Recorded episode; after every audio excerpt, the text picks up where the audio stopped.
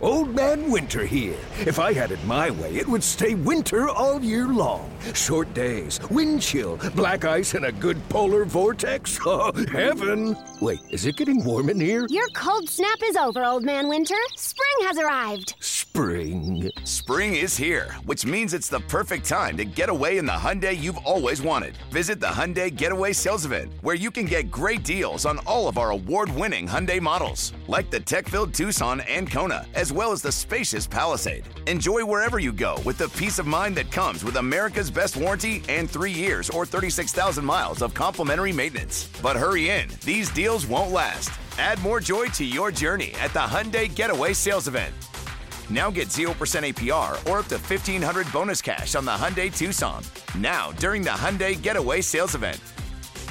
Offers end soon. Call 562 314 4603 for details.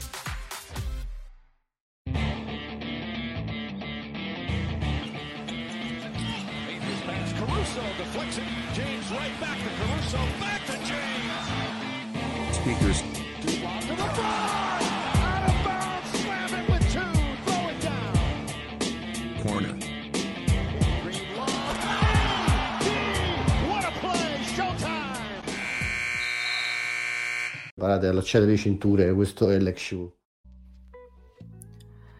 Buonasera a tutti e benvenuti alla puntata numero 94 di Lakers Speaker Corner. Settimana, che dire, particolarmente intensa per i Lakers che hanno ottenuto una bella vittoria contro Dallas con il game winner di Austin Reeves.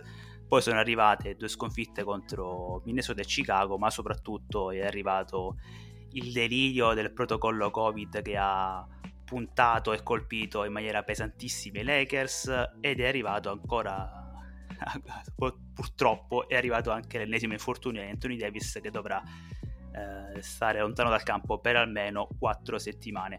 Ma parleremo di questo e tanto altro con i miei compagni di viaggio di oggi. Saluto innanzitutto Nello. Ciao Nello. Ciao a tutti. e poi ormai c'è un amico del podcast, il nostro carissimo Andrea Badniziol di The End One Podcast e di True Shooting.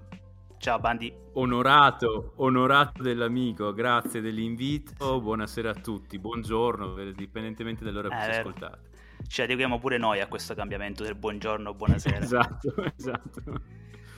Secondo me no, Allora. Cioè, io non ci avevo manco mai pensato prima di questa volta, pensa te. Ma sì, ma neanch'io, ma neanch'io, ma, ma, eh, ab- abbiamo, ab- abbiamo degli ascoltatori polemici noi su, su End One, e ci hanno fatto notare che, che non sempre è buonasera, ma a volte è buongiorno, a volte... Fra un po' arriveremo a un salve generico e quindi abbiamo ammazzato la testa, tagliato la testa al toro. Allora, come dicevo in precedenza, settimana impegnativa per i Lakers.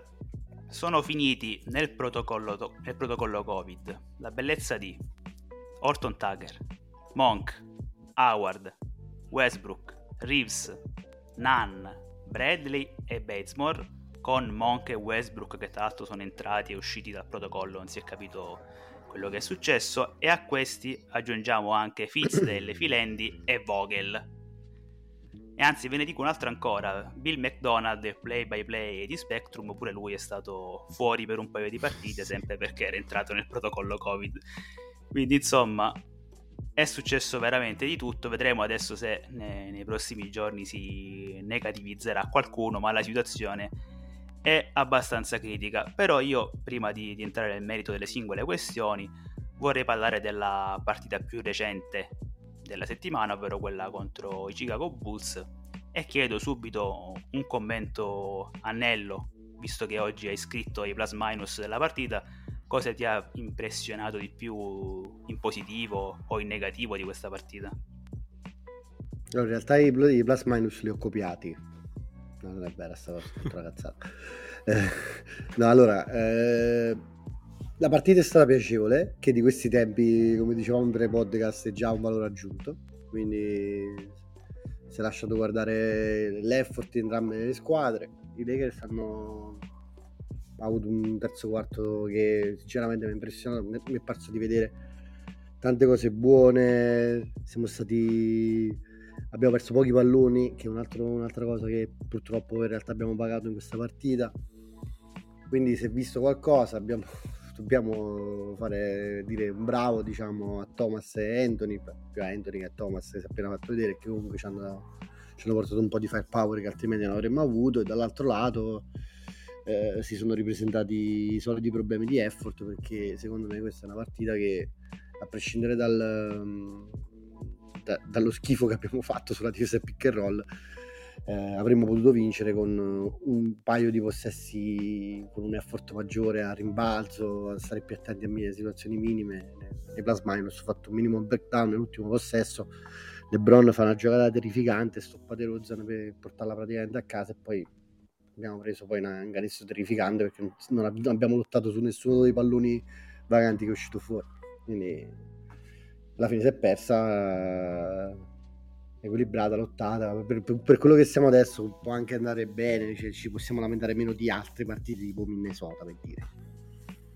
Ecco, Andrea, tu hai visto la partita? Ci dicevi che hai visto il secondo tempo. Allora, ho visto il secondo tempo, sì, oggi è stata una giornata lavorativa folle, ho visto il secondo tempo in, in pausa pranzo. Allora, la, la, la, la, prima cosa che mi ha colpito, ehm, tra, tra, le cose meno importanti, eh, ho visto Mel di nuovo ai livelli quasi di inizio stagione, nel senso l'ho visto nel secondo, nel secondo tempo in realtà ha anche un po' sparacchiato, però l'ho visto, non so come spiegarvi, proprio il, il rilascio era, era, era, era, automatico, veloce, appena la palla aveva nelle mani, eh, si muoveva per farsi trovare sul perimetro, poi sono andato anche a vedermi eh, degli highlight veloci del, del, del, del, primo tempo e a quanto pare è stata una, la sua è stata una prestazione comunque molto positiva in attacco da quel che ho visto. Um, la cosa che più mi ha colpito è nel secondo tempo, quello che ho visto io, è il... Um, ho visto un LeBron, eh, soprattutto nel terzo quarto, ho visto un LeBron molto aggressivo, molto aggressivo. Um, se non sbaglio, nel secondo tempo, adesso avrò veramente a memoria, um, mi pare abbia tirato 5 su 5 da 2 e se non sbaglio, io, io vado così a naso, ha, ha, avuto almeno 5 falli sul tiro e un end one, ma vado proprio a memoria. Um, è stato un martello costante eh, per il ferro dei Bulls. Cioè, um, io sono abbastanza contrario alle cose che, che, leggo, spesso so che, insomma, la pensate anche voi così. Um, il, il carico offensivo di LeBron, eh, o meglio, il, il, lo sforzo che sta facendo LeBron in questa stagione è paradossalmente inferiore a quella che ha fatto in altre stagioni, um, anche se il carico offensivo sembra più alto nel senso che sta attaccando molto meno il ferro, um, sta tra virgolette, a, a, è arrivato ad un livello in cui può girare a, a 25 8 e 8 o 25 6, 6 quello che è, in, in ciabatte, col 60% di true shooting, um, per citare una vecchia, una vecchia frase, quelli in ciabatte. Però questa è stata una delle prime partite dopo quella, oltre quella con Orlando, in cui ho visto veramente LeBron andare costantemente al ferro, attaccare costantemente il pitturato. Um, ho visto un altro LeBron. Ora, non vorrei che questo fosse il, il, livello di effort richiesto a LeBron da qui in avanti in ogni gara di, di regular season, in cui manca Anthony Davis. Eh, questo, questo è, un, grosso... è un grande enigma questo eh, sicuramente, come dici tu, nelle ultime partite è evidente che stia attaccando con più frequenza il ferro e anche con più precisione. Perché l'altra volta sottolineiamo che nelle ultime 10 partite ha tirato con uh, l'80% al ferro, che è ovviamente mm. una percentuale mostruosa che, che, che, solo LeBron e pochi altri si possono permettere. Chiaramente il Comunque penso che in stagione non sia tanto, in stagione non penso che sia tanto sotto perché eh, allora, l'impressione che ho avuto è che stiano meno al ferro, ma che continui a tirare molto bene. Sto, sto cercando live adesso le cose. È 77% in stagione al ferro. Eh, vedi, eh... vedi, sì, sì, sì. Mm. Aveva iniziato un po' male nelle prime partite, prime 7-8 partite. Poi, dopo sì. che è rientrato dall'infortunio, ha iniziato a tirare con percentuali assurde. Eh, sinceramente, questa è una gran bella notizia la cosa che ho notato io in questa partita e negli ultimi match è che i Lakers stanno cercando sempre più di aprire il campo sia per LeBron mm. che, che, per Westbrook. E paradossalmente, questa può essere una bestemmia, eh, anzi probabilmente lo è, eh, l'assenza di Davis potrebbe aiutare potrebbe aiutare Westbrook e LeBron ad avere il campo un po' più aperto. Perché poi nei magari ne parleremo dopo. Io ho la sensazione, si è già visto stanotte, che giocheremo molti più pick and roll invertiti, molti più pick and roll tra Westbrook e LeBron. E questa situazione potrebbe aprire un po' più il campo ad entrambi. Vediamo Ma non c'è altra scelta così. in realtà, no? alla fine non abbiamo sì. altra scelta, diciamocela tutta, non è che possiamo fare altro. Dobbiamo sperare che gli Ellington del caso abbiano una buona serata al tiro e che possano in qualche modo dare quel centimetro in più a Westbrook e a LeBron che poi in quella situazione possono diventare devastanti. Il problema è sempre valutare quanto possono tirare sta carretta e poi la, la, come si dice, tradurre questo tipo di espressione di pallacanestro con difese che ti studiano non difese che magari non hanno manco, manco guardato l'ultimo mese perché poi regular season si prepara molto meno e soprattutto in queste situazioni dove ci sono tanti giocatori che compaiono, scompaiono non, non, non mi fido molto della, de, de, della, sostenibilità della cosa io sono convinto che se, se, quello che si è fatto male adesso non torna a giocare una pallacanestro offensiva accettabile perché poi lo sapete che difensivamente io sono contento della stagione non, non si va da nessuna parte sono son molto d'accordo. Posso farvi una domanda mh, mm, riguardo mh, mm, le line-up che abbiamo visto alla fine del quarto quarto stanotte? Perché... Mm. Um, Basta che non ci chiedi di rondo. Fondam- eh, allora, no, io volevo chiedervi un po' cosa... cosa co- come, come, vi è parso Ariza. Io volevo chiedervi di Ariza e voglio chiedervi se in prospettiva voi pensate che delle line-up con Ariza da 5 siano sostenibili. Nello vai tu che l'hai inserito tra i plus. L'ho inserito tra i plus perché mi fa, mi fa piacere vederlo, diciamo, umanamente era un plus, mettiamola così. E poi cestisticamente si vede che è un attimo sulle gambe. Eh, ha cercato, ha preso due possessi di Rozan eh, che lo ha. Beh, Rozan ha fatto male a tutti ieri, cioè stanotte, però lui non mi è parso pronto per, per quel tipo di assignment, diciamo.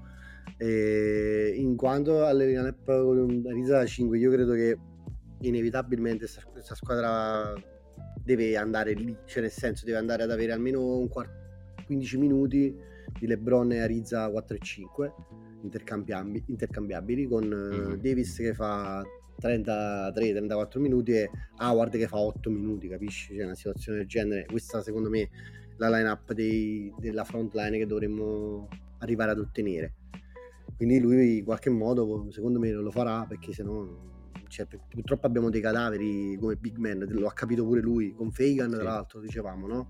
Che Vogel si deve mettere in testa che deve allenare una pallacanestro difensiva diversa quest'anno, lo può fare, ha la capacità di farlo, eh, però deve, ah, deve convincersi, deve lasciare delle convinzioni, questo è importante per fare quella lineup là, secondo me se chiedi di droppare ad Arizza eh, diventa un attimo difficile la sostenibilità. Se magari facciamo un'uscita e recupero in più, uno switch in più, allora magari sì. Sì, sì, l'errore che, che, stanno continuando a commettere i Lakers, probabilmente per pigrizia di LeBron, è che quando andiamo small eh, eh giochiamo drop spesso e volentieri, che, che è un'assurdità. È, è un'assurdità, infatti quelli sono i momenti peggiori, difensivamente parlando con Arizza, magari pure col ritorno di Orton Tucker, si potrà switchare un po' di più eh, e quel quintetto small potrà essere più sostenibile perché offensivamente, obiettivamente, funziona molto bene quel quintetto.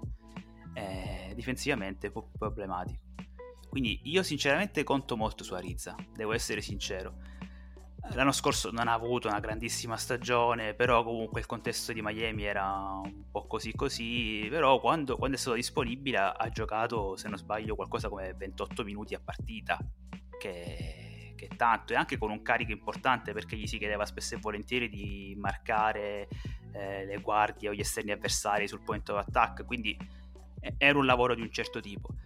Vediamo se mh, giocando 20 minuti, 20, 20, 25 minuti a partita può dare qualcosa. Io sono abbastanza fiducioso, devo essere sincero. Ma Ariza, soprattutto l'anno scorso, te il contesto era quello che era, ma eh, non so se vi ricordate l'impatto che aveva avuto Ariza su Portland due anni fa, prima della ball. Poi non entrò nella ball, se vi ricordate, però sì. Ariza veramente cambiò il volto di Portland. Um, ebbe una gran, una gran parte, seconda metà di stagione. Ariza, se non ricordo male, eh, non, non, stava giocando per Oklahoma. C'era qualcosa, no? Oklahoma l'aveva chiamato. Mi pare fosse Oklahoma. Sì, sì era così. Sì, sì. Era così. Eh, però l'impatto, l'impatto è, fu, fu, notevole. L'impatto fu notevole. È un po' enigmatico perché, perché se è un giocatore alterna... competente che ci serve. Vai, vai, Nello. Scusate. Sì, sì, sì. No, ho detto che essendo, essendo un giocatore di base competente, alla fine ci serve perché poi in realtà questo roster eh, in molti replacement manca di, di gente che, che, sa quello che deve fare in campo. Dico una cazzata oggi, io ho messo un video di Saia Thomas uh, che fa, fa canestro, quei plus su Melo e company. Mm-hmm. E Thomas gioca a pick and roll, apre sul lato, poi riloca seguendo il movimento del pallone e si tira una tripla dall'angolo da solo, no? E Monk questa roba qua non la fa, passa la palla nell'angolo, poi magari si addormenta per qualche secondo, poi si muove magari con un altro secondo in ritardo e sostanzialmente là perdi un sacco di spacing. Oppure vedi Ellington che fa il curl e dà il battuto per terra a Davis che sta giocando la linea di fondo. Eh, la verità è che Arizza rientra in questa categoria di giocatori che non solo dal punto di vista difensivo, offensivo, di tiro possono darti qualcosa, ma anche dal punto di vista di letture che poi in realtà fanno bene agli altri, che è il problema che invece abbiamo con Monk, in parte con DHT, eh, per questo abbiamo bisogno anche secondo me di lui, oltre che alla versatilità difensiva che è sicuramente rilevante. Bene, visto che ne avete parlato vagamente in precedenza, direi di introdurre l'argomento Anthony Davis allora, facciamo un breve riepilogo perché so che Filippo ci tiene particolarmente. Allora, Davis si è fatto male nella partita contro Minnesota, purtroppo un infortunio causato involontariamente da LeBron, che LeBron ha spinto McDaniels che è andato a cadere proprio sul ginocchio di AD, che ha avuto una lesione probabilmente di secondo Sei grado. Sei un hater, lo sai, no? Eh, sono un hater, ma questa è la verità, mi dispiace. I, I nostri amici tifosi dei Lakers amanti di LeBron allora non piacerà, ma è così, eh, spiace. E poi è capitato per l'ennesima volta perché io facevo i plus minus di quella partita. Devi sapere, Bandi, che quest'anno io ho un record tipo di, di 2-10, una cosa del genere. Una cosa imbarazzante. Madonna. Con infortuni gravi. Di tutto e di più. È un gatto Vabbè. nero ormai. Esatto. Allora, dicevo, l'infortunio di Davis, una lesione probabilmente di secondo grado del legamento collaterale mediale eh, e come ci suggerisce Filippo, alias il dottor Rapagiallo, eh, quasi sempre per questo tipo di infortuni non si opta per l'operazione chirurgica ma per uh, un trattamento conservativo. Quindi Davis uh, farà un po' di riposo e di rinforzo della, della parte interessata e si vedrà come reagirà alle varie terapie. Eh, I tempi di recupero, che sono un po' quelli che interessano a tutti quanti eh, verrà rivalutato dopo quattro settimane ma è più probabile secondo me secondo la maggior parte degli esperti che si vada verso le sei settimane eh, secondo il database di Jeff Stotz che penso ormai tutti quanti conosciate eh, per questo tipo di infortuni si saltano in media 22 partite. L'anno scorso tra l'altro ha avuto un problema del genere Dudley e soprattutto ha avuto un problema di questo tipo. Kevin Durant non so se vi ricordate il primo anno a Golden State quando saltò 20 partite nel finale di stagione poi rientrò per le ultime due partite di regular season in vista dei playoff. Quindi più o meno ci si aggira su, sulle 20 partite saltate eh, l'aspetto positivo di questo infortunio è che solitamente si recupera abbastanza bene e velocemente, quindi non ci dovrebbe essere un grosso periodo di adattamento una volta che si è tornati in campo. Eh, ora io vi, prima di, di, lasciare la parola a voi, vi parlo un po' del calendario dei Lakers nei, nei prossimi, diciamo, due mesi, un mese e mezzo, per mm. capire come potrà andare la stagione dei Lakers, eh, se, andrà, se, andrà, a sud o meno. Allora, si comincia questa settimana con uh, i Suns, gli Spurs e i Nets. Poi andranno a Houston e a Memphis, poi giocheremo 4-5 partite consecutive in casa contro Portland, Timberwolves, Kings, Hawks e Grizzlies, poi andremo a Sacramento e a Denver, poi ci saranno in casa Utah Jazz e Pacers e poi inizierà un uh, road trip a est infernale perché i Lakers andranno ad Orlando, a Miami, a Brooklyn, a Fila, a Charlotte e ad Atlanta. Qui si chiuderà il mese di gennaio, quindi si arriverà al 3 febbraio che dovrebbe essere più o meno la possibile data di rientro di Anthony Davis. Dovrebbero essere passate più o meno 6 settimane, 22 partite. Quindi la prima data possibile di rientro è il 3 febbraio in casa contro Portland, oppure, che è uno scenario che secondo me non è totalmente da escludere, visto che ci sono solamente 5-6 partite prima dello Star Game, i Lakers mm. potrebbero, se la classifica è buona, cosa che tutti quanti speriamo, potrebbero anche decidere di lasciarlo fuori un po' più di tempo per farlo rientrare poi il 26 febbraio contro i Clippers. Ecco, anche alla luce di questo calendario, quanto pesa secondo voi l'infortunio di, di Anthony Davis e che impatto può avere nella lotta ai playoff della Western Conference? Lo chiedo a te, Bandi. Allora, um, il calendario è meglio di quanto credessi, nel senso che um, io onestamente mi aspettavo, un, um, mi aspettavo un, un, pezzo di calendario ancora più complicato. Già non è banale, eh? Già non è banale, ma me lo aspettavo ancora peggio. L'impatto, l'impatto ci sarà. L'impatto sarà molto forte perché, com- insomma, difensivamente parlando, sì, eh, come dicevamo prima, Davis è è stato per distacco il miglior giocatore dei Lakers quest'anno. E, ehm, io ritengo tutto sommato che Davis, insomma, la, la, stagione di Davis sia stata tutto sommato un pelo sottovalutata finora. Um, secondo me, difensivamente parlando, è stato veramente, veramente, veramente importante. E, um, li, li, si farà sentire questa assenza, si farà sentire. E, non sono ancora al punto di dire che Memphis non la prendi più um, perché sono son quattro gare, alla fine eh, riesci a rientrare se vuoi. Scusate, però um, sì, sono son tre gare addirittura a Memphis, però secondo me ci sono tante squadre che Uh, che possono andare, possono prendere una run dal momento all'altra. Uh, penso ai Mavericks, Um, penso agli stessi Nuggets, uh, penso ai Clippers, che sono una squadra incredibilmente da striscia. Um, il rischio di trovarsi posi- nella stessa posizione in cui sei adesso, cioè settimo se non sbaglio, uh, comunque uh, sesto, settimo, in quella zona lì, ma con un certo distacco da, da quelle davanti a te, secondo me c'è. Cioè adesso o ci troviamo o, o vediamo due mesi di LeBron veramente a, a, a livelli alti secondo me, o c'è il rischio che i Lakers mm, si debbano, non dico rassegnare, ma debbano guardare al non fare il play-in con un po' di distacco.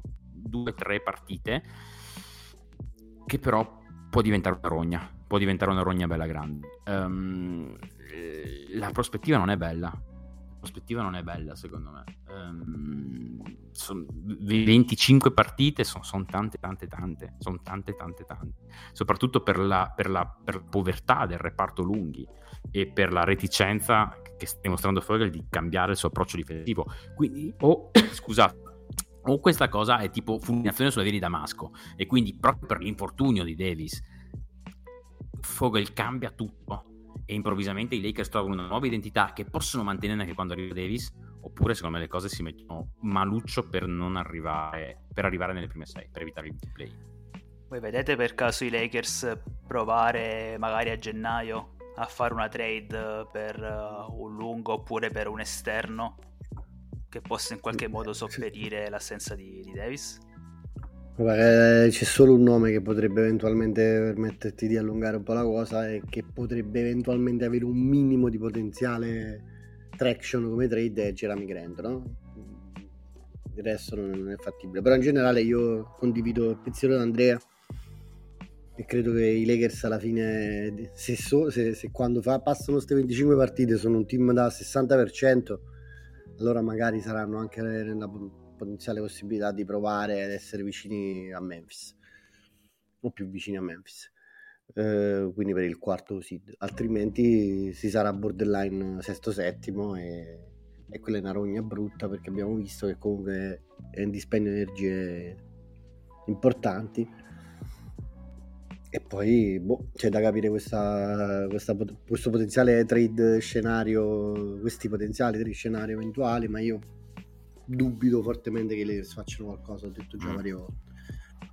Anch'io dubito, anch'io dubito anche perché adesso di nuovo vado a memoria, ma la vostra situazione salariale, se non erro, non c'è praticamente nessuno tra il Max e Nan. Giusto? Non avete nessuno nella fascia 10 Orton milioni. Tucker. Avreste Orton Tucker. Eh, ma Orton Tucker è bloccato fino a... Al 15 gennaio. 15 di febbraio? G- gennaio, gennaio, non febbraio? Gennaio. 15 okay, gennaio. Ok, ok, ok. Ok, um, lui è l'unico che Orton Tucker fa 10, fa 10 milioni, no? Eh, quindi lui, sì. ecco, lui potrebbe essere, ok, quindi un pacchetto di, faccio per dire, Orton Tucker e Nan ti porterebbe a, a Grant, volendo. Sì. Per quanto, insomma, poi volendo. possiamo ragionare sul valore. Cioè, secondo me... Sì, sì, sì, sì, sì. Yeah. Sì, sì, sono d'accordo. Sono cioè, d'accordo io, sono io d'accordo, penso che ci sia, ci sia, una, ci sia una problematica, no? Questo forse è il momento più basso del valore di Orton Tucker eh, degli ultimi due sì. anni valeva molto di più di questi periodi l'anno scorso, no? E non, non, è per, non tanto per il contratto, per il fatto che non ha dimostrato un cazzo quest'anno quando gli si è chiesto di fare un passo in avanti. Ha giocato poche partite, eh, no, mm, qualcuno l'ha giocato in maniera accettabile, molte no. Quindi in questo momento vale poco, secondo me non ce lo prendi Grant. Ho detto Grant perché come incastro salari, potenziale fit è, è, quello meno lontano, ma è comunque lontanissimo a mio modo di vedere. Sì, ma do- domanda, visto che il salario è lì, proprio, questa qua però è una provocazione, vorrei sentire, vorrei sentire cosa ne pensa, proprio provocazione, ma giusto per... Visto che i salari sono lì, Miles Turner, non pensate eh, che possa mantenere l'identità? Ne abbiamo parlato proprio nell'ultima puntata e io ho sorpresa, nonostante tutti mi dicano che sono later decenti, ho detto assolutamente sì. Per me sarebbe, lo, farei, cioè, lo farei subito, perché sarebbe perfetto per il sistema di Vogel, eh, permetterebbe comunque di aprire il campo perché comunque sa fare solo quello offensivamente. Eh, chiaramente perderesti tanto in termini di upside perché Orton Tucker potenzialmente è un giocatore interessante, però per l'immediato ti aiuterebbe a sopperire un poco a questo mese e mezzo, me- mese diciamo, senza Davis e poi difensivamente ti cambierebbe un po' il volto della squadra pensare sì, Davis, molto... LeBron e, e, David, e, e, Turner insieme sarebbe tanta roba. Cioè, in termini di campo è una soluzione pratic- cioè, praticabile che ha, ha tanto e pot- potenzialmente a- a- ci darebbe tanto valore in attacco di difesa solo che forse Turner è ancora più lontano di, di Grant, di Grant. Eh, sì, sì ma secondo allora, me Turner oggi vale ehm, più di Grant. E Indiana ha meno bisogno di vendere pure, forse. Sì, sì, entrambe le cose sono vere. Entrambe le cose sono vere. Io ho uh, io, io, io, stravedo per Grant, nel senso che lo vedo, cioè stravedo nel senso che è, è il classico giocatore che tu prendi e, um, ed è scalabile rispetto a quello che fa in, indipendentemente da quanto sia buona la squadra. Cioè, tu sai che ti può, uh, è un giocatore che ti consente di cambiare 1-5, vabbè, gli 1 veloci non proprio, è un giocatore che ti dà spaziature, è un giocatore che sa mettere palla a terra, sa attaccare il ferro. L'abbiamo scoperto l'anno scorso, abbiamo capito che sa farlo io inizio a temere, cioè per dirti Grant per me sarebbe tipo il, il giocatore dei sogni che vorrei avere nei Suns. Adesso col pacchetto famoso, eh, va bene, forse ne parleremo dopo, Saric, Smith, una prima ad esempio. Um, io temo un effetto asta su Grant. Perché io temo che veramente tante squadre possano guardare Grant e dire: Oh, ma questo giocatore qua lo prendiamo, lo mettiamo dentro e questo qua contribuisce dal giorno 1 per noi. È molto facile. Turner è vero, una cosa simile, però io ho questa sensazione che su, che su Grant il prezzo andrà su. Non, non, non, non chiedetemi perché. Um, ho questa sensazione qua. Forse sì, sì, più squadre possono essere interessate a lui, non ne ho idea. Plug and play, perché è il tipo di che giocatore poi anche lui... Turner, eh. Sì, sì, sì. Anche Turner relativamente plug and play, però per dirti Turner i Suns non se ne fanno niente, uh, Turner i, Utah non se ne fa niente, um, Turner vabbè, fermiamoci qua. Milwaukee, io, io, son, io discuto un'eventuale aggiunta, vabbè, qua per un tema molto complicato.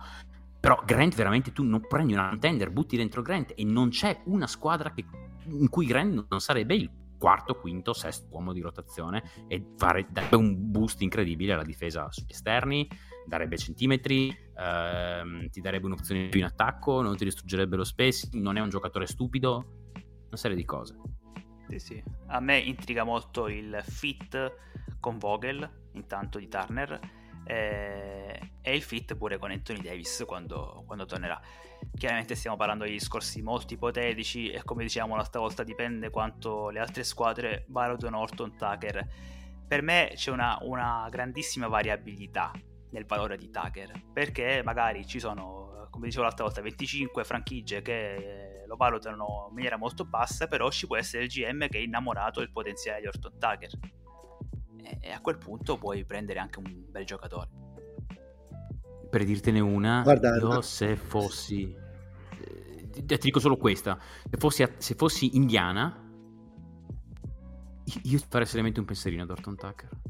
So che è un valore è minimo storico, ma farei seriamente un pensierino. A me però, però per esempio, se, secondo me l'incastro con Indiana può venire fuori solo se loro riescono a piazzare prima le Vert. Se piazzano le Vert e allora hanno un'apertura in quella posizione, diciamo, di una guardia un po' più grossa che può fare qualche minutino da, da tre volendo. Allora se esce fuori le verte, allora hanno, scarica, scatta il domino e uno fra Sabonis e Turner lo segue immediatamente. Perché le verte secondo me è quello che uscirà prima perché per incastro contratti, valore, potenziale, può servire un sacco, che ne so, a Filadelfia per esempio ci sono delle situazioni secondo me più facili per Levert. Levert esce su, subito se lo smonta. Invece to- sì, tornando, tornando un po' più al campo, eh, come vedete ora questi Lakers in questi due mesi senza, senza Davis dal punto di vista mm, prettamente diciamo tecnico e tattico. Prima parlavamo del fatto che già stanotte si sono visti molti più pick and roll uh, tra LeBron ed Ellington, tra LeBron e Westbrook Uh, vi do qualche dato diciamo, per, per, capire come sono messi i Lakers in questo momento senza Davis.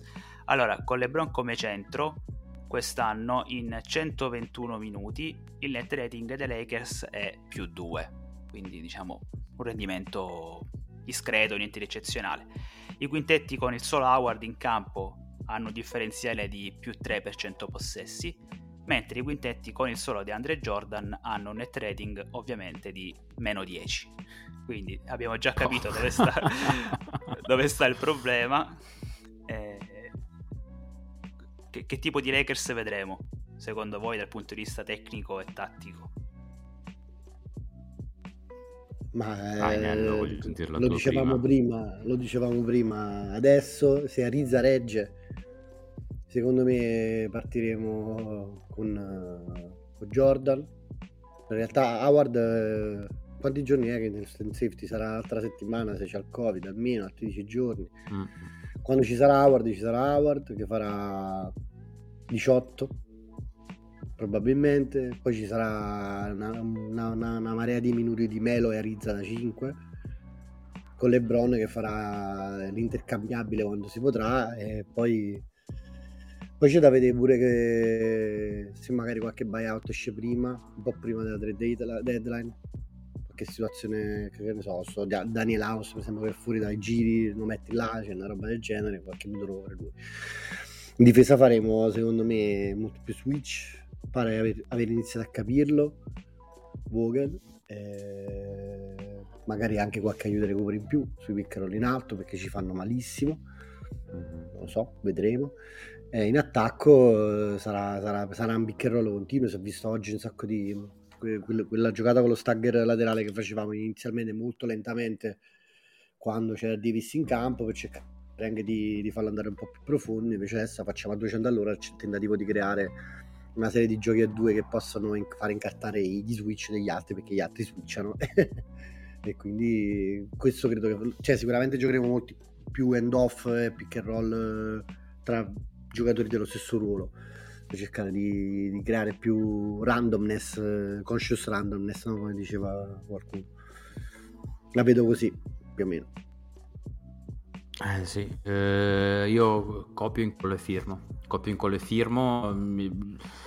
secondo me, come dicevo prima, secondo me adesso la, la, cosa che vorrei vedere dai Lakers eh, nel prossimo mese e mezzo è, ten- è tentare di sviluppare un'identità difensiva da quella attuale.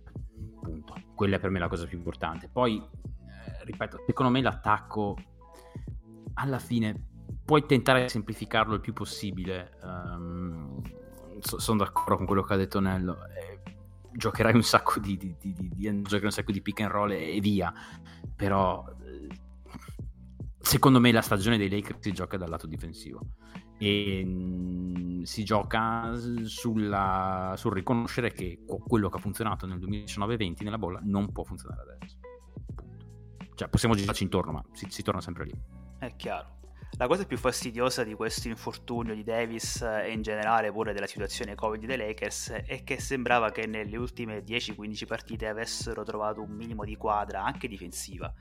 Perché se non sbaglio adesso i Lakers sono la decima o l'undicesima difesa dell'NBA chiaramente il calendario è stato abbastanza semplice però se paragoniamo rendimento questo rendimento a quello delle prime partite si inizia a vedere qualcosa perché come diceva Nello Vogel ha capito che deve switchare un po' di più LeBron è un po' più coinvolto difensivamente lo stesso Westbrook a parte vabbè qualche highlights dei, dei, dei, box out che praticamente non, non, fa mai però si sta un po' più impegnando difensivamente quindi eh, i Lakers erano migliorati. Adesso con tutte mezzo roster fuori e senza Davis bisognerà praticamente ricominciare da capo. Eh, e obiettivamente non sarà, non sarà semplice. Ma io approfitterei della presenza di Bandi perché io eh, voglio parlare assolutamente di un altro giocatore perché so che lui è, non dico un fan, sarebbe una parola un po' troppo grossa, però un suo mm. discreto estimatore. E chiaramente parlo di, di Austin Reeves perché eh, prima, eh sì. della, eh, prima del, de, dell'infausto protocollo anti-covid che l'ho affermato, eh, era stata la, la, sua settimana questa qui. Aveva piazzato il game winner contro, contro i Mavs e uh, ha avuto anche in precedenza un infortunio che purtroppo le ha fermato, ma il suo rendimento è stato estremamente positivo. Se guardiamo un po' di dati, eh, Reeves ha nettamente il miglior net rating dei Lakers. Quando è lui in campo, uh, i Lakers uh, hanno un differenziale di più 10 per 100 possessi in 330 minuti di utilizzo. Eh, quindi volevo sapere un po' da, da Bandi che posto può trovare Reeves in questa squadra e in generale in una contender perché un giocatore come Austin Reeves può sempre far comodo a una contender. Non che posto può trovare, che posto deve trovare o dovete trovargli in qualche modo sto Cristiano, perché è, è, è, è... allora comincio dicendo una, una, una, mezza bugia, una mezza verità è, è, la cosa più vicina a Caruso che poteste sperare di trovare a quel di lì. Ma proprio è, sono, giocatori, sono giocatori molto diversi.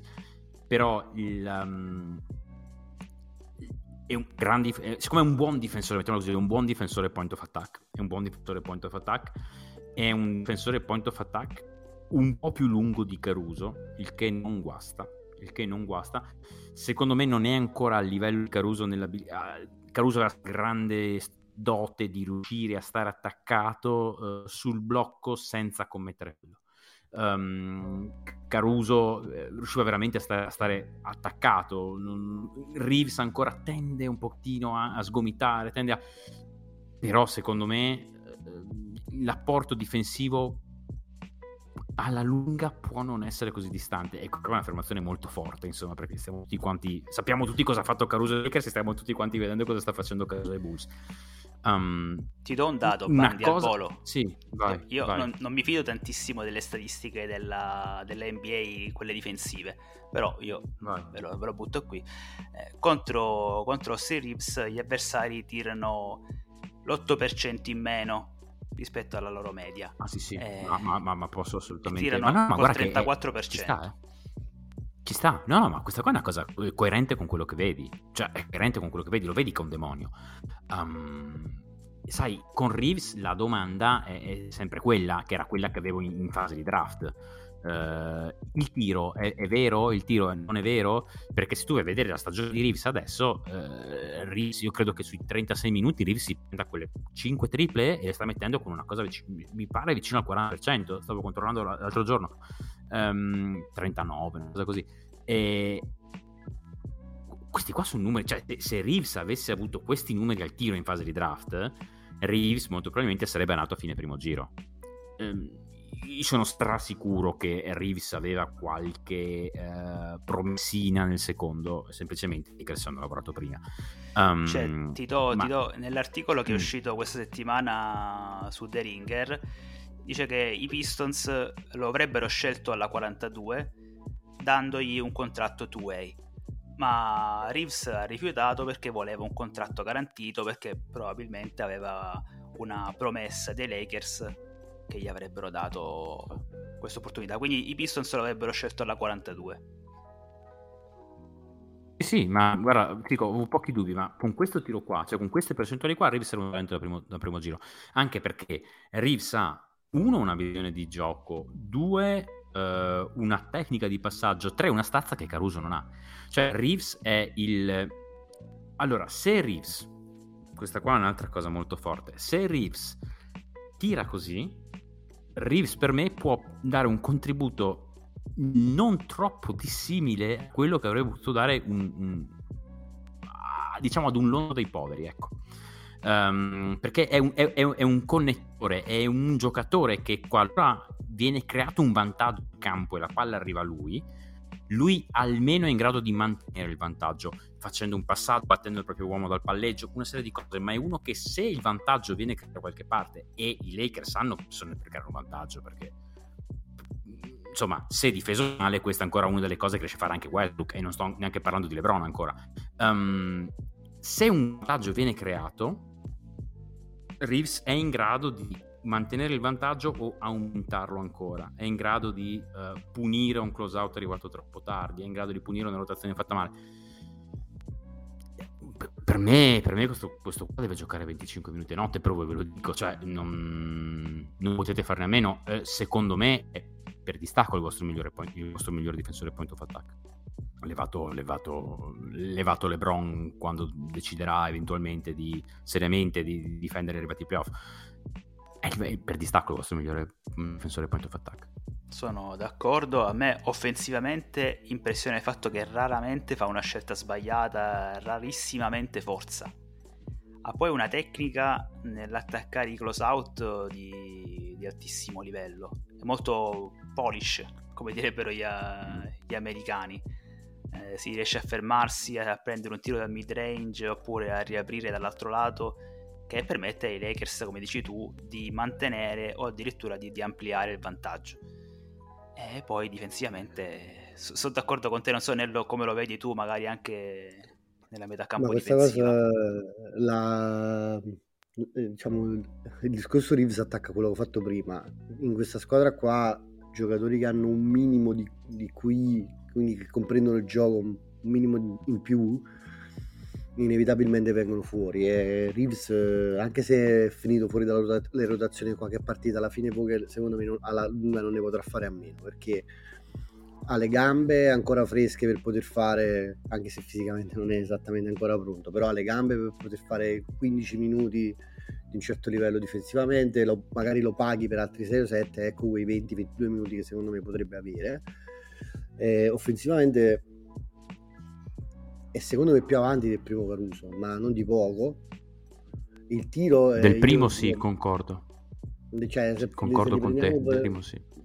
Di quello, quello, adesso ovviamente è un'altra consapevolezza, ma a quello arriverà perché poi eh, secondo me il, il ball handling è superiore, la visione di gioco è superiore, la tecnica di passaggio è superiore, il rilascio è più natural del, del tiro, ha più range perché contro Dallas ha messo pure, ne ha messo pure una da, da quasi 8 metri e mezzo. Ehm, come dice Giuseppe Legge secondo me offensivamente è un giocatore che può venire fuori veramente importante un bel un, un Luke Walton de, della pallacanestro moderna secondo me può, può, essere per i Lakers offensivamente quello che era Walton all'epoca per la, per la TPO no? poi un'altra cosa importante Se, se, eh, poi ti faccio finire. Un'altra cosa importante secondo me è che è un competitor nato. È uno che sicuramente l'effort lo mette sempre sul campo. Eh, l'abbiamo detto sì. più volte, ai Lakers manca questa cosa e manca anche uno che faccia che vada forte al rimbalzo difensivo. Lui nonostante sia piccolo, lo vedi sempre che taglia fuori il suo uomo ed è davvero molto importante questa cosa in questa squadra. Sì, no, è, è sicuramente l'effort è sempre presente. Poi, tra l'altro, ha una vaga somiglianza con McHale, cosa che mi nervosiva inizialmente. Eh, e poi volevo, volevo fare un'osservazione, diciamo, folcloristica su Strips. Ma perché non si fa crescere dei baffi? Che così è il Kurt Rabbit sì. del, dei poveri, no? Così è l'attore, po- l'attore porno fatto e finito, esatto. dici. No, non mi viene bellissimo. No, comunque a prescindere sì, dalle cazzate. Sì. Sarebbe, sarebbe, stilisticamente, sarebbe stilisticamente ancora più oggetto di culto. Con, sì, concordo. Comunque no, difensivamente come diceva Andrea è sicuramente un giocatore che ha, avendo questa caratteristica di effort importante, lotta sempre, quindi rompi coglioni di prima categoria. La tecnica difensiva può essere migliorata, passare meglio sui blocchi, in generale leggere magari meglio qualche aiuto. Eh, però questi sono giocatori su cui non ti devi preoccupare troppo difensivamente perché al più non saranno mai dannosi. Quindi alla fine poi eh, alle volte tu, tu, non puoi sempre prendere avere 5 giocatori positivi su entrambi i lati del campo, alle volte se un giocatore ti dà un certo tipo di fluidità offensiva come pare lui ci riesca a dare in un certo qual modo e in difesa per ora è un plus ma se domani pure non diventa plus cons- consecutivo per tutte le partite che gioca ma lo è in maniera alternata va bene uguale perché alle, alle volte i giocatori come Reeves secondo me servono sempre. Tra l'altro poi questa cosa che hai detto dei Pistons ma non, non, non, vorrei che i nostri geni del male di dirigenza magari possano pensare che mettere Orton Dagger insieme a Reeves e Nan possa essere interessante per i, per i Pistons e poi la finiamo un punto a capo diciamo esatto esatto metti, metti, una, metti un, un, tappo sulla falla e, e, però hai levato il tappo da un altro buco dall'altra esatto. parte praticamente sì, sì, sì. Comunque volevo informare sempre a proposito di note di colore che il cantante preferito di Austin Reeves è ovviamente Justin Bieber. Non l'avevamo tutti. Mamma mia. Eh. Andiamo avanti, vai. Austin pensa a giocare a pallacanestro che è meglio, va. Esatto, esatto, esatto. esatto. Allora, io prima di parlare de- dei Suns che affronteremo questa settimana, perché c'è Bandi qui anche per questo, eh, vi chiederei un commento rapido che è inevitabile a quello che sta succedendo in questi giorni nell'NBA con uh, i, i, giocatori positivi o comunque finiti nel protocollo, che sono veramente tantissimi, se non sbaglio, eh, negli ultimi 6-7 giorni ci sono 70 giocatori più due allenatori, cioè Gentry e Vogel, che sono finiti nel, nel protocollo. Secondo voi la NBA come sta gestendo questa situazione e soprattutto come potrà gestirla per il futuro? Perché anche in vista del Christmas Game, uh, il Christmas Day è, è veramente una, una, una bella rogna. La gestita è uno schifo, eh, può solamente migliorare. Eh, cioè, non, non, penso ci sia molto altro da dire. Penso che la gestione che hanno avuto nell'ultimo mese e mezzo, due mesi, è indice del fatto che non abbiano capito alcuni meccanismi base di come, di come funzioni sta pandemia. Cioè, eh, non, non so. Ehm, non ha alcun fondamento scientifico fare quello che hanno fatto, non ha uno. Uh, non capisco quale fosse l'obiettivo che volessero raggiungere. Um, non hanno fatto nulla per, per la, contro la prevenzione, cioè a, per favorire la prevenzione della, della formazione di cluster. Um, fondamentalmente, col seno di poi, il vaccino è, i giocatori è praticamente stato, non so come dire, um, una concessione quasi che i giocatori hanno fatto all'NBA pur di non farsi testare quotidianamente, pur di non avere altre imposizioni più, più rigide. Basta, cioè è um, cronaca di una morte annunciata. Cioè, scusate se sono molto, molto pessimista e molto caustico qua, ma è cronaca di una morte annunciata per me. È chiaro. È, Mm. è stata veramente Se gestita tu decidi, e se tu decidi, di non, de- decidi di non testare, basta. eh, eh, Finisce così. Che poi dopo il successo della bolla, dove tra l'altro eh, l'NBA si era comunque rivolta a dei consulenti specialistici, eh, era stato tutto organizzato veramente in maniera impeccabile, quello che è successo in questi ultimi 20 giorni è, è allucinante. Allucinante secondo me, cioè la- l'assenza di testing e, di qualsiasi tipo di restrizione è, è, è stato veramente allucinante dal mio punto di vista, come dicevi tu. E adesso sì, la situazione non può che migliorare, magari cercheranno di, di spingere caldamente i giocatori a fare il booster, anche perché la maggior parte ha avuto Johnson Johnson, se non sbaglio. Eh, però comunque rimane, rima- rimane una brutta immagine anche, ripeto, perché adesso c'è la partita di Natale dove tutto il mondo guarda l'NBA e vedere delle partite di fatto monche, anche se ci saranno, sarà veramente un brutto colpo secondo me. Ma se io, io mi direi fuori da questa discussione dicendo avete detto tutto voi, perché proprio su sta roba non c'è proprio nient'altro da dire. Bene così, Sì, sì. eh, hanno, hanno- fatto, hanno fatto schifo in, in qualsiasi aspetto possibile della gestione, andiamo avanti, vediamo cosa combinano poi.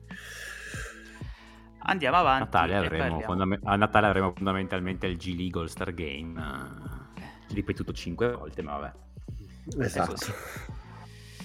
Andiamo avanti e parliamo dei Phoenix Suns. Io volevo chiedere a Bandi, eh, gli occhi della, della Lega, di tutti gli appassionati, erano puntati su, su Phoenix durante la striscia, chiaramente. Quindi un po' tutti quanti li abbiamo lasciati eh, alle due partite contro Golden State che tutti abbiamo visto. E vorrei sapere invece nel- negli ultimi 10 giorni, 10-15 giorni, come sono andati i Suns, come se la sono cavata senza Booker. Io li ho visti questa notte rullare veramente in malissimo modo Charlotte, così come avevano fatto con Washington eh, tre giorni prima. Mi sembra veramente che vadano col pilota più che automatico. Una macchina da guerra. Cioè, adesso non per... eh, io sono stato molto critico nel passato con i Suns, quindi sono un, un- un tifoso abbastanza anomalo in realtà. Cerco di, cerco di guardarli il meno possibile per non farmi troppo influenzare, però a finire che li guardo praticamente, non, non sempre, ma quasi, sono oggettivamente una macchina da guerra. Mm, non c'è un- una mossa degli avversari che li colga impreparati. Mm, mm, Non c'è una lettura difensiva degli avversari contro la quale loro non abbiano una controlettura per creare un tiro libero o una, o una rollata a canestro di Ayton o, o- un mid- dal midrange di Paul. Non ce n'è una. Non ce n'è una. Um, hanno un- stanno usando una varietà di- di- di- di schemi difensivi che non avevo visto l'anno scorso. Se mi dico, cioè, qui sono una macchina da guerra. Cioè, io sono tanto così dallo sbilanciarmi molto pesantemente su Phoenix. Sono veramente una macchina da guerra. Um, negli ultimi 10-15 giorni, quel, secondo me la grande differenza fondamentalmente dal- dalla partita contro Golden State è stata, vabbè, ovviamente l'assenza di Booker, tornato ieri sera contro Charlotte, direi discretamente bene, l'ho visto, l'ho visto, l'ho visto muoversi bene. Um, la notizia degli ultimi 15 giorni sono le prestazioni di Ayton. Ayton senza Booker ha avuto una- un rendimento veramente molto alto, ha dimostrato di poter essere la prima opzione offensiva della squadra eh, in presenza di un playmaker in grado di farla girare ovviamente come Chris Paul, però è, sta- è stato il primo scorer della squadra, ha segnato 20 punti a partita se non sbaglio con una dozzina di rimbalzi in assenza di Booker. Ehm, ma Ayton ha, ha dimostrato, sebbene i numeri dai liberi non lo rispecchino veramente, ha dimostrato una maggiore aggressività nei fake 10 soprattutto.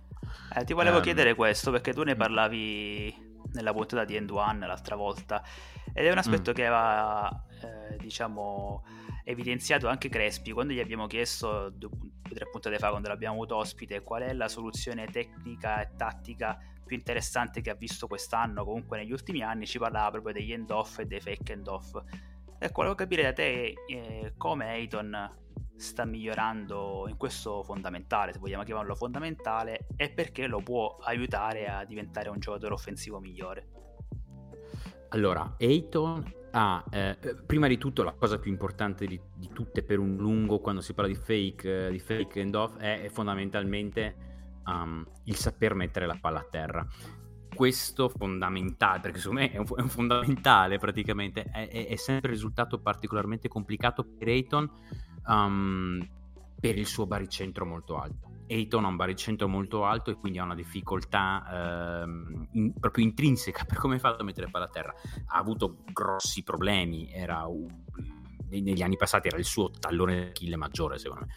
Um, Ayton ha imparato a mettere palla a terra, cosa numero uno. Seconda cosa importante se vuoi saper giocare bene un fake, un fake 10 per me è saper usare bene, questa è una, proprio un riferimento calcistico che sarebbe a Pirlo, saper usare bene la testa, sapere eh, spostare la difesa con gli occhi. Questa qua è una cosa che Ayton non sapeva fare fino all'anno scorso e non l'ha fatta bene nemmeno all'inizio di questa stagione.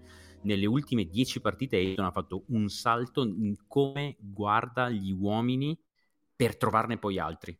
Cioè, per dirne una, eh, se non sbaglio era, uh, mi pare fosse contro Washington contro Washington. Ayton ha sul, sul non, non, era un dribble and off, era su uno short roll questa cosa qua.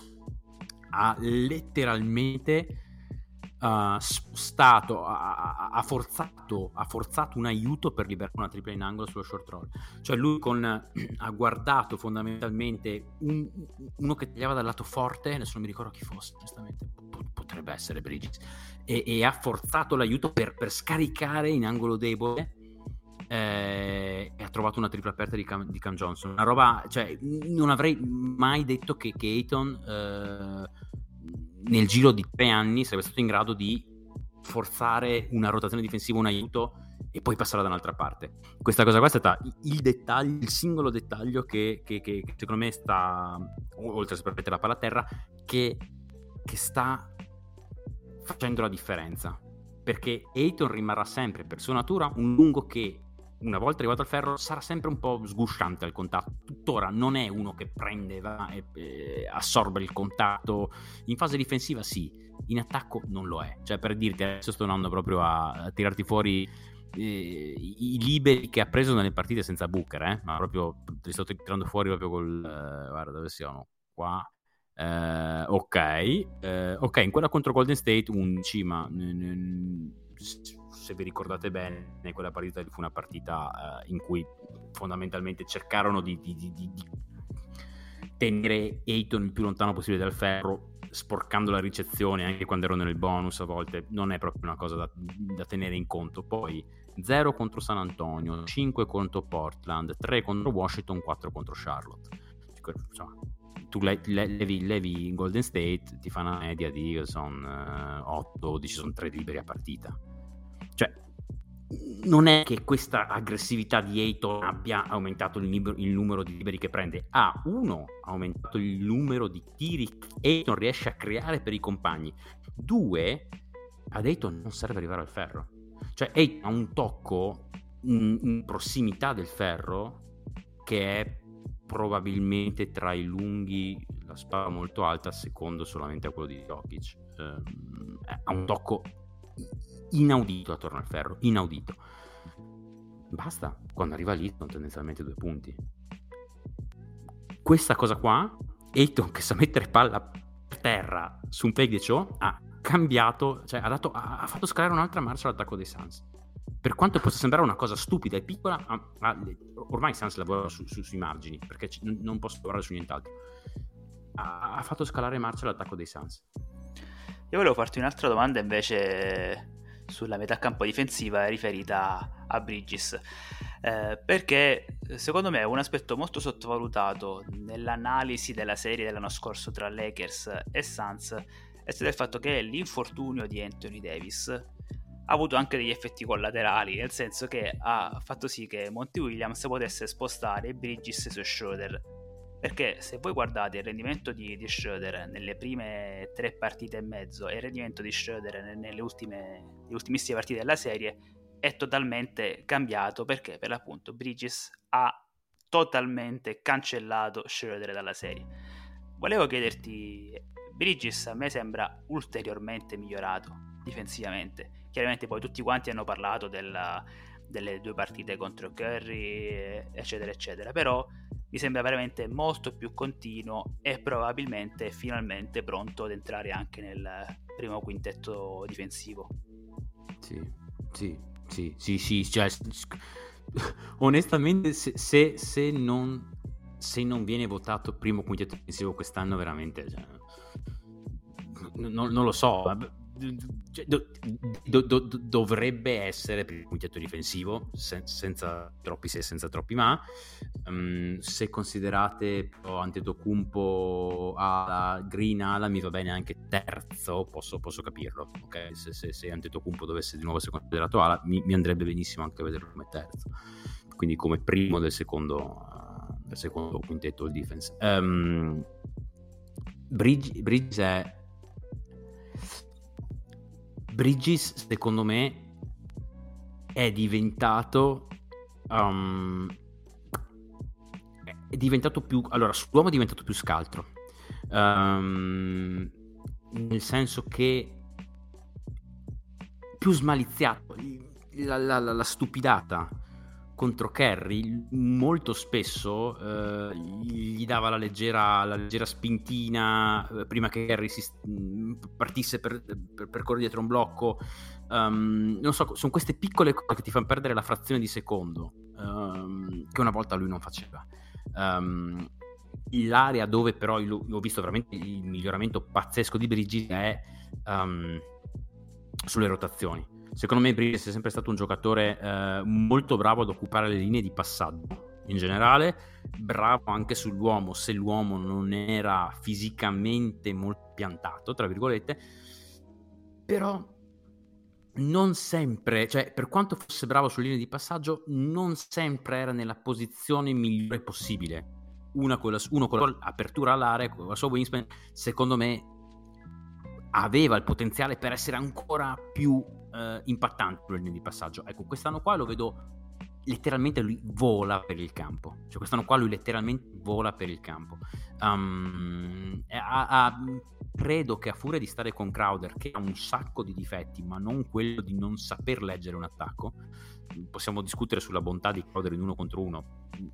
Avete un mio alleato se volete dargli fango addosso in quell'aspetto lì, però le letture difensive sono puntuali, precise, molto buone. Ricorderete la serie insomma, contro, contro Milwaukee, quello che fece in, in aiuto su Giannis um, ai tempi di Miami. Um, ecco, quella, quella, è la grande area dove è migliorato Bridges. Nel, uno un po' più smeriziato, due parte con quella frazione di secondo in anticipo rispetto a quello che faceva l'anno scorso. Guarda, non, non so esattamente se siano addirittura migliorati i numeri difensivi, perché non, io ho imparato a non guardare più troppo i numeri difensivi, perché per dirti l'impatto difensivo di Ayton quest'anno è molto più alto di quello dell'anno scorso, per dirne una, e i numeri difensivi base sono uh, peggiorati, anche i numeri di, di, quanto gli avversari tirino contro di lui sono peggiorati, ma è, è, è palese, è proprio ad occhio nudo che, che Ayton si è migliorato ulteriormente in difesa. Infatti Bridges sì, ha, un, ha un, um, leggermente aumentato i numeri di, sulle rubate, ma è peggiorato in stoppate, quindi i, i numeri base sembrano non dire che si è migliorato, in realtà c'è stato un salto di qualità impressionante, primo, secondo, a testimonianza di ciò, Buche è quasi sempre voluto partire negli anni passati per una sorta di sfida personale sul miglior attaccante avversario. Quasi sempre. Cioè and- andavamo, andavamo, a giocare a Brooklyn, Booker partiva su Durant. Andavamo a giocare a Golden State, eh, a San Francisco, Booker, Booker, partiva su Kerry. Adesso ci parte direttamente Bridges. Cioè, mh, mm, questa, questa, è una cosa importante. E secondo me, secondo me, questa cosa qua non vorrei dire, ma è anche un po' figlia dell'esperienza nel corso delle finals, perché questo qua è stato il, dove io ho puntato il ditone contro, contro Monti alle finals l'anno scorso, è che praticamente non ha usato Bridges su, su Holiday prima di gara 6 e gara 6 puoi mettere, puoi mettere chi, chi, vuoi, eh? puoi mettere chi vuoi su chi vuoi, ma se c'hai quell'altro che ne mette 50, la partita l'hai persa 8 volte su 10. Se tira, ha tirato 17 su 17 liberi, cosa ha fatto? Eh, e, e mettendoli tutto alla mid range. Però se tu aspetti gara 6 per mettere Bridges su Drew, su, su Drew Holiday, non capendo che tutto sommato secondo me puoi sopravvivere con, con, con, con Crowder su, su uh, su, su Middleton e, e, e, pace, cioè la roba lì è un erroraccio gigantesco di Monti, gigantesco e secondo me ha imparato e adesso sta mettendo direttamente Bridges sul creatore avversario, sempre, sempre. Ti, faccio una, ti, faccio, ti, faccio una, domanda Andre perché io non sono riuscito a vedere moltissimo nei Suns eh, quest'anno, però qualcosa ho visto e avevo notato come dici tu questo miglioramento di, di Ayton eh, in generale anche in termini di vocalità e leadership mi sembra un po' più un minimo più presente rispetto a prima. Eh, secondo me, no, poi carico se la in maniera simile, questa, la, il miglioramento ulteriore dei Suns, della difesa dei Suns, in tutto quello che è la difesa a scramble sulle rotazioni, almeno mi è parso da quel poco che ho visto, e in particolare di Bridges, no? di essere più pronto, di arrivare meglio sui close out, di rubare qualche palla in più magari, però questi numeri come, come abbiamo già detto magari sono relativi. Il miglioramento di Ayton secondo me eh, fa parte del miglioramento di Bridges. Tu, cioè, in qualche modo, eh, come dire, forancia. Non potrei essere più d'accordo. Non potrei essere più d'accordo. Sono pienamente d'accordo con te. Sì, cioè, proprio hai evidenziato una cosa che di cui non avevo parlato, ma sono d'accordissimo. Um, in generale, questa qua, se voi uh, vedete delle partite dei Suns, sentirete Um, spesso Ayton anche um, bullizzare tra virgolette un po' gli avversari dopo una stoppata o dopo un'azione difensiva particolare o, o non lo so dopo un tiro di un compagno um, dire tipo al difensore diretto ah quello lì non lo marchi stasera quello lì veramente non lo marchi cioè, è diventato un po' non so come spiegarti è diventato un po' drimonesco sotto questo aspetto qui è diventato molto molto molto più vocale molto più vocale assolutamente con i compagni in difesa e anche come trash talker che veramente è, è, è l'ultimo del, delle evoluzioni che mi sarei aspettato da Ayton che in conferenza stampa non riusciva a guardare negli occhi il, l'intervistatore nei primi due anni nella Lega. Ayton non so cosa gli hanno fatto non so, mm, la cura Chris Paul, eh, la nascita del figlio, non ho idea, ma è un altro giocatore, hai totalmente ragione, totalmente. Bene, Beh, io che se posso dire un'altra cosa, se posso dire un'altra cosa sui vai, Suns, vai. perché questo è un mio grande rimpianto. Secondo me la cura principale là è quel signore in panchina che io avevo caldamente eh, eh spinto ai tempi della firma di Vogel, eh, massimo rispetto a Vogel, però all'epoca non era facile prevederlo. Eh. Per, però, sai cosa, certe qualità umane di capacità anche di miglioramento dei giocatori si vedono. Poi la scuola da cui veniva offensivamente e difensivamente in qualche modo era una specie di garanzia e secondo me quando tu hai, fatto, hai, hai studiato bene poi la parte comunicativa è importante a me Monty Williams mi sembra troppo uno uno giusto dal punto di vista umano per non riuscire a mettere insieme un team, un team funzionale. In qualche modo forse non era manco adatto a Los Angeles, eh, magari questa cosa è vera, però io Monty Williams eh, l'ho apprezzato sempre moltissimo da questo punto di vista. All'epoca non si sapeva cosa potesse fare tatticamente, invece secondo me adesso sta facendo vedere che quel grande comunicatore in spogliatoio, non tanto fuori, ma probabilmente nello spogliatoio, nel trasmettere le proprie idee, e anche un ottimo allenatore di pallacanestro che sa bene come usare il materiale umano che ha a disposizione. Io questi, questo tipo di allenatori lo prendo sempre sopra, sopra molti, diciamo. Guarda, io mi sono accorto di questa cosa, lo, lo, dico sempre, quando abbiamo dovuto fare la preview della, del primo turno dei playoff contro i Suns, quindi ho studiato, diciamo, un po' di più i Suns e mi sono accorto, cazzo, questi sono allenati veramente bene, ma veramente, veramente bene. E infatti poi abbiamo visto i playoff e tra l'altro penso che adesso i Lakers abbiano una striscia di sconfitte contro i Suns con media, uno scarto medio di 15 punti. è abbastanza emblematico, ecco.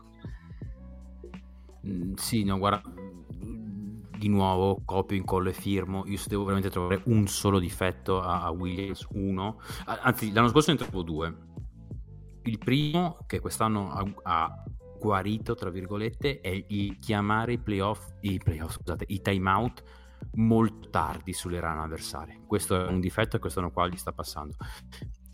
Il secondo è um, come tutti i coach un po' tra virgolettissime di sistema, cioè quelli che hanno un, un sistema di gioco ben chiaro, ecco, uh, ben definito, aspetta sempre che sia l'allenatore avversario a fare pri- il primo aggiustamento nella serie ed è lento lui stesso a fare gli aggiustamenti. Ti posso dire una un cosa altro tipo di... sì. in merito a questa, a questa osservazione che, che hai appena fatto. Noi siamo stati allenati per anni e abbiamo vinto una marea di titoli con, con quel fenomeno che praticamente alle volte ti faceva prendere parziali di 30 a 0 prima di chiamare Andy Mount che era Phil Jackson ah, quello... che, che, che, aveva l'interpretazione di questa dinamica totalmente contraria a chiunque. Lui era sempre l'ha detto diverse volte no? che lui pensava che i suoi giocatori dovessero risolvere i propri problemi da soli. Non credo che questo sia il punto di vista di Williams eh, però io credo che in generale Williams abbia eh, come dici tu forse un minimo di lentezza di aggiustamenti perché poi Jackson in realtà faceva solo gli aggiustamenti quella squadra là lì era mm-hmm. magico questa cosa qua però probabilmente è anche un po' figlia del, come ho detto prima della scuola dalla quale viene perché Pop ha vinto sempre imponendo il proprio di sistema alla fine negli anni in cui ha portato a casa l'anello era quando il suo sistema era meglio di quello degli altri e lui non si doveva adattare eh, io credo che Williams eh, punti a questo tipo di cosa qua. Lui eh, si adatta di meno, in generale pure il reagire dopo, che probabilmente è dettato dal fatto che lui vuole sempre prima vedere se riesce a imporre la sua modalità, la sua partita, il suo game plan. Queste sono scelte di vario tipo. Vogel, per esempio, è più aggressivo su, su, sulle variazioni, tra virgolette, offensive che facciamo perché eh, si può permettere di dire a LeBron: oh, questa cosa funziona, fa un'altra roba. Invece Williams mm-hmm. questa cosa qua probabilmente non la riuscirebbe a fare, non lo so, non, non riuscirebbe a fidarsi così tanto. Io ho la sensazione che lui sia, arriverà a quei livelli lì, quando poi Pop creava la macchina perfetta e c'era verso di, di buttarla giù. Molto, molto vero, molto vero. Bene, allora direi di avviarci verso la conclusione. La prossima settimana i Lakers giocheranno per l'appunto contro i Suns poi ci sarà il match sempre casalingo contro gli Spurs e poi la partita di Natale contro i Nets. Vedremo con quale versione dei Nets. Vi chiedo se, se vi fa piacere, se volete, un pronostico su queste tre partite e anche noi facciamo i, i nostri soliti LSC Watch, cioè quello che guarderemo con maggiore attenzione questa settimana nelle partite dei Lakers e per Bandi anche quello che guarderà con maggiore attenzione nei Suns contro i Lakers. Comincia tu. Allora, um, pronostico io dico uh, eh, 1-2 uh, eh, dico sconfitte contro Suns e contro Spurs e dico vittoria contro i Nets Um, fondamentalmente perché gli, gli, Spurs, gli Spurs non, non, non, non, li ho visti troppo male ultimamente quando li ho visti. Uh, secondo me sono una squadra comunque non hanno assenze da covid e questa è una cosa molto importante. Um, in generale puoi trovarli nella sera buona e in quella sera lì sono praticamente imbattibili se gli entra il tiro. In generale diciamo li vedo bene. Ultimamente non li vedo affatto male gli Spurs. Um, cosa guarderò per i Lakers, l'ho detto milioni di volte, io continuerò a guardare sempre l'identità difensiva dei Lakers, guarderò i loro, i loro schemi difensivi, praticamente null'altro. Ti vorrei dire se Thomas, mm, voglio capire se Thomas può essere veramente una buona aggiunta dalla panca, ma questo è nice to have. Um, cosa vedrò dei Suns contro i Lakers?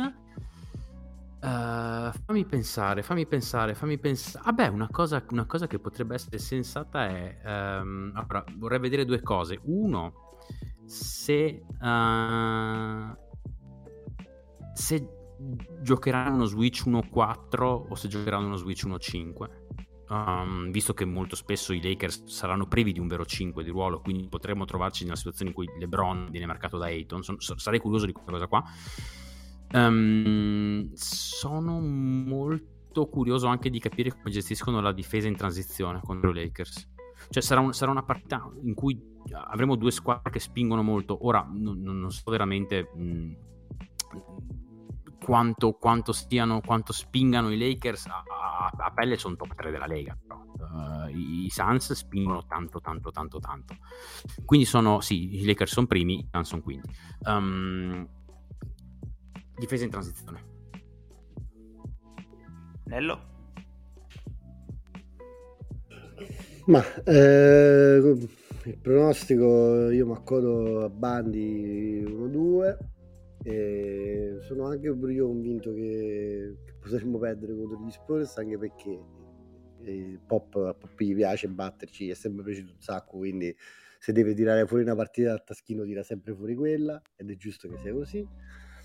E per quanto riguarda quello che guarderò, beh, eh, la prima cosa da capire è se, cioè, che ci interesserebbe cercare di capire è se questa wave di difesa più moderna continua.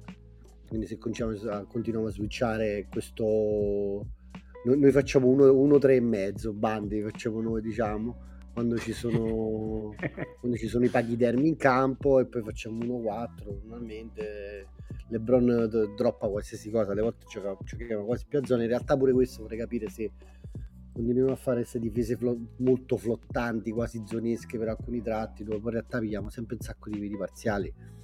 Mi piacerebbe vedere dei numeri di queste cose.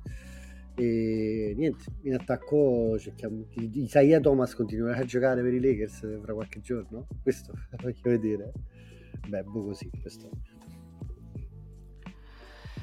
Eh, pronostico. A me piacerebbe battere i Sans una volta tanto, ma sinceramente in questo momento mi sembra veramente tipo tre categorie superiori ai Lakers, quindi penso che i Lakers perderanno contro i Suns.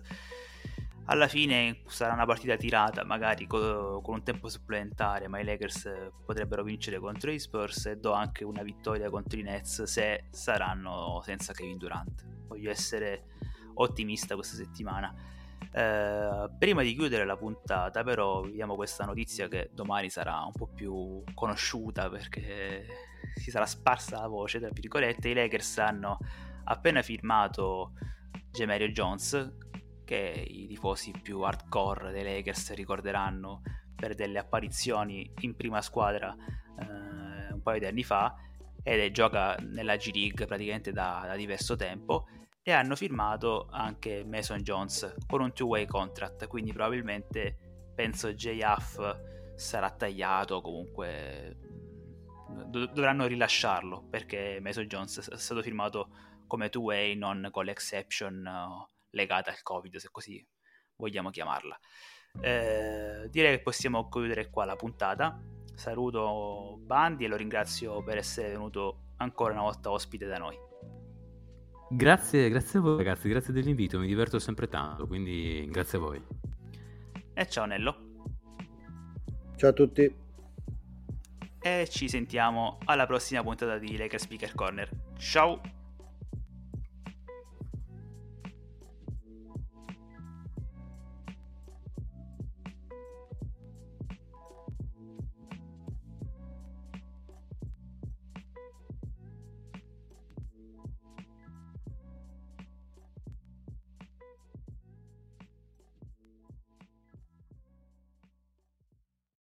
Old Man Winter here. If I had it my way, it would stay winter all year long. Short days, wind chill, black ice, and a good polar vortex. Oh, heaven! Wait, is it getting warm in here? Your cold snap is over, Old Man Winter. Spring has arrived. Spring. Spring is here, which means it's the perfect time to get away in the Hyundai you've always wanted. Visit the Hyundai Getaway Sales Event, where you can get great deals on all of our award-winning Hyundai models, like the tech-filled Tucson and Kona, as well as the spacious Palisade. Enjoy wherever you go with the peace of mind that comes with America's best warranty and three years or 36,000 miles of complimentary maintenance. But hurry in, these deals won't last. Add more joy to your journey at the Hyundai Getaway Sales Event. Now get 0% APR or up to 1500 bonus cash on the Hyundai Tucson. Now, during the Hyundai Getaway Sales Event. Offers end soon. Call 562 314 4603 for details.